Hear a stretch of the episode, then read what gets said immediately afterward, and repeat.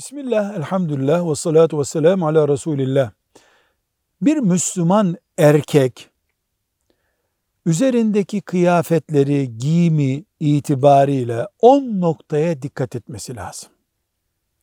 Birincisi insan, Müslüman insan iyi duygularla tesettür yapmak, veya soğuktan korunmak, sıcaktan korunmak gibi duygularla elbise satın alıp giymelidir.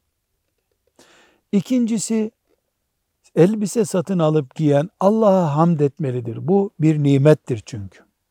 Üçüncüsü, elbiseyi sağdan giyip çıkarırken soldan çıkarmak sünnettir. Buna dikkat etmesi lazım. Dördüncüsü, temiz ve güzel giyinmek gerekir. Parazit giyinmek doğru değildir. Peşin, beşinci nokta Müslüman erkek ipek elbise gömlek de olsa giyemez. Altıncısı kadın kıyafeti olarak bilinen bir kıyafeti Müslüman erkek giyemez. Yedincisi Müslüman kişiliğine, muruvvetine zarar verecek bir elbise giyemez. Onu çocuk gibi gösteriyor onu filancalara benzetiyor veya başka şekle sokuyor gibi bir kıyafet giyemez. Sekizincisi Müslüman avreti örtüldü mü ona bakarak giyinir. Erkek de olsa erkeğin de avreti var. Giyinmiş çıplak ya da çıplak giyinmiş türünden olmaz.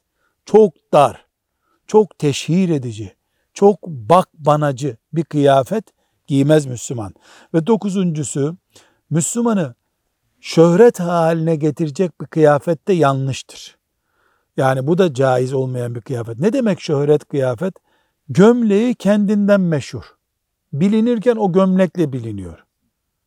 Pantolonu veya ceketi bir tane, başka kimsede yok. Buna şöhret kıyafeti diyoruz. Bu caiz değildir.